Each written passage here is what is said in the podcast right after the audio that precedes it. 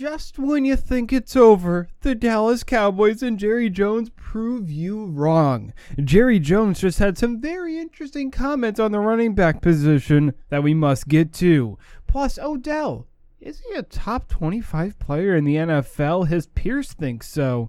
Is Odell overrated or underrated? Plus, my top five coaches who are on the hot seat, and Aaron Rodgers no longer a top five quarterback. All that and more football talk on an NFL loaded podcast starting now.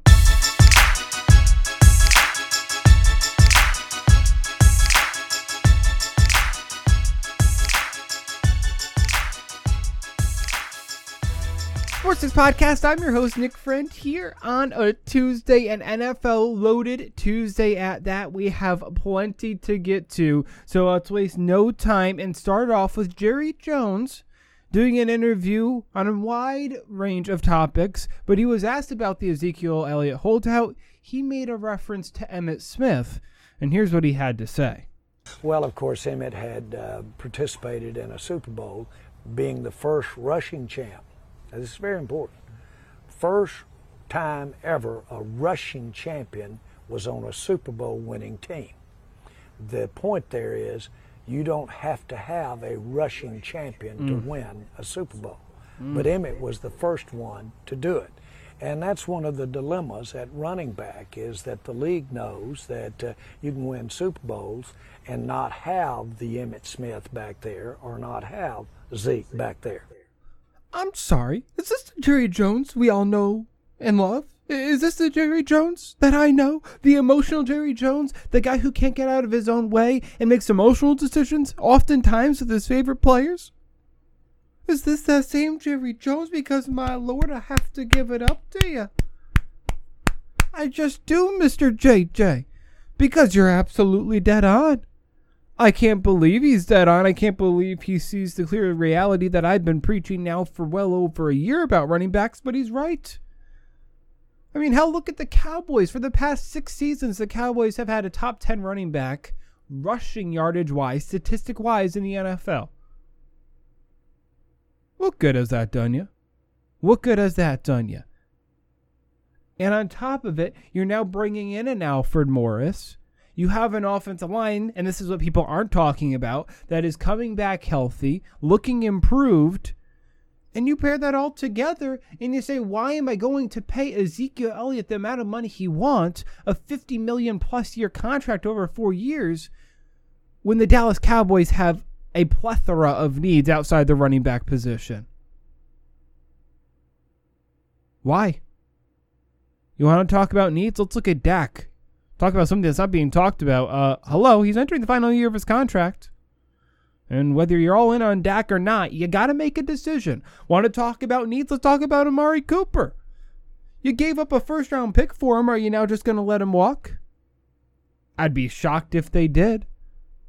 You want to talk about needs? Let's talk about your right tackle Collins, who needs to be re signed. How about Jaylon Smith? The list goes on. The Dallas Cowboys have needs players on this roster that they should want to keep.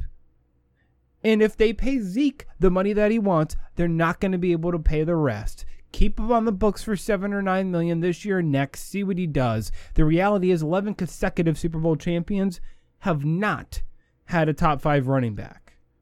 These big, flashy running backs are nice. They're great. Zeke's great. But you don't need them to get where the tra- Cowboys are desperately trying to go. Now, the yearly top 100 NFL players is being revealed as the nights go on, and Odell Beckham Jr. was rated as the 23rd best NFL player by his peers, ahead of players like Russell Wilson. I asked the question on today's show, I'll ask it here. Do his peers over or underrate him based on this? And I believe people are going to expect me to come out here and say, my goodness, is he overrated? How can you put him above this player, this player, X, Y, and Z? But I look at this and I say, he's right about right. Like 23rd is pretty much overall right where you should be. Maybe a tad overrated, a tad. I don't think he belongs over Russell Wilson. That's nonsense. And quarterbacks overall deserve to be higher on this list. But overall, look at who he's ahead of and below And he's below a Travis Kelce, below a Stephon Gilmore, seems right. But he's above a Luke Kuechly, a Jalen Ramsey, a Darius Leonard, who want to talk about an underrated player. There's one. He's above a George Kittle. This seems right to me. And by the way, I, am just trying to still figure out, and I think this is partially why players rated him so high. How the hell did he have the season he had and the amount of games he played on the season he, or on the team he played on, rather, last year? How the hell did this man get a thousand yards? That's what I want to try. I'm, I'm trying to know. Pulled a rabbit out of a magician's hat. It's unbelievable. And when you look at the year last year and now being on a better team and playing with Jarvis Landry, that's why I'm watering at the mouth to see what they can do. So overall, there's a few wide receivers, very few who would actually pay a big dollar, who make the actual difference they're worth. And Odell Beckham is one of them, and I think his peers recognize that. And it's also he does have that flash to his game, right? That really adds to it, like the the just one-handed catches, the I mean, hell, the videos over the past week that have come out of him at Browns practice and training camp for the first time. That helps. The players are right. About 23rd is where he belongs. Now, the NFL season, if you're counting, is just 37, 37 days away. And every single year, there are coaches who start out on the hot seat. And I want to give you my top five. Starting at number one, it's Mike Tomlin, folks. It's Mike Tomlin. Now I don't know whether or not management there in Pittsburgh is actually kind of, you know, get their head out of the rear ends and realize they're doing the same thing over and over again and expecting a different result is the definition of insanity. But uh, keeping Mike Tomlin just that. Given the talent that he's had, he's been the least the least successful head coach in the NFL. Truly believe that. I know they just gave him a contract extension. If he has a real bad season, which I think the Steelers are going to have a real bad season, I think he's on the hot seat and I think he'll be fired. Hopefully. But then again, who knows if the Steelers will ever just not, you know, not have a Big Ben, Mike Tomlin duo. Number two, Ron Rivera. The last six seasons, it's an interesting trend for him. He has literally the last six seasons gone from having a double digit win season to then a losing season and then repeating that cycle. So this year it's supposed to be a winning season, but if it's not, which I have a feeling it's not going to be there in Carolina, he's going to have his bags packed and sent to the nearest airport. And oh yeah, by the way, there's a new owner there that doesn't have a connection with him. I think he's gone at the end of this year. If not before, by the way. Number 3, Mike Zimmer. Biggest disappointment last year in terms of, an NFL team, the Minnesota Vikings are up there. And now you look at a coach who has had more 500 or losing seasons than winning. And that doesn't bear well for his future. And I think unless him and Kirk Cousins and that offense can get on the same page, he'll be sent home. Number four, I'm going to go a bit off the radar here. Not exactly somebody who might be in somebody's top five overall, but I'm going to put Kyle Shanahan. Listen, I know John Lynch and him are brought in together. They might go out together. But I do believe the 49ers management as a whole realizes the obvious, which is that Garoppolo's development is what this franchise hinges on. And there's no way you can waste a year. And if they don't see the proper development in Garoppolo's development this year, I think they're going to throw up their hands and say something needs to change, and Shanahan might be at the other end of that. At number five, and rounding out my top five, is Jason Garrett. I mean, I'm still trying to figure out how this guy has a job. The fact that this guy still has a job is about as miracle of a uh, is about as big of a miracle as me getting a girlfriend. I, I mean, I still can't figure that one out either. Uh, the bottom line is their Super Bowl expectations. They're very real. If the Cowboys don't at least make the NFC Championship game, I think his job should and will be on the line. But then again, it's Jerry Jones, so who knows what will happen. Now, yesterday, headlines were made when a former NFL scout said Aaron Rodgers is no longer a top five quarterback. Oh, a former NFL scout. This says this, says this. Some agree, some disagree. Um, can I take y'all back to last week when I said this very thing? When I said Aaron Rodgers is the eighth best eighth best quarterback in the NFL? That's what I said. Can go back and check the tape. That's exactly what I said. And I said it at the time and I'll expand on it now. The reality is we all pretty much universally agree that the agree that the best or most important position in the NFL is the quarterback position, correct? So therefore, the person most responsible for winning those games would be the quarterback.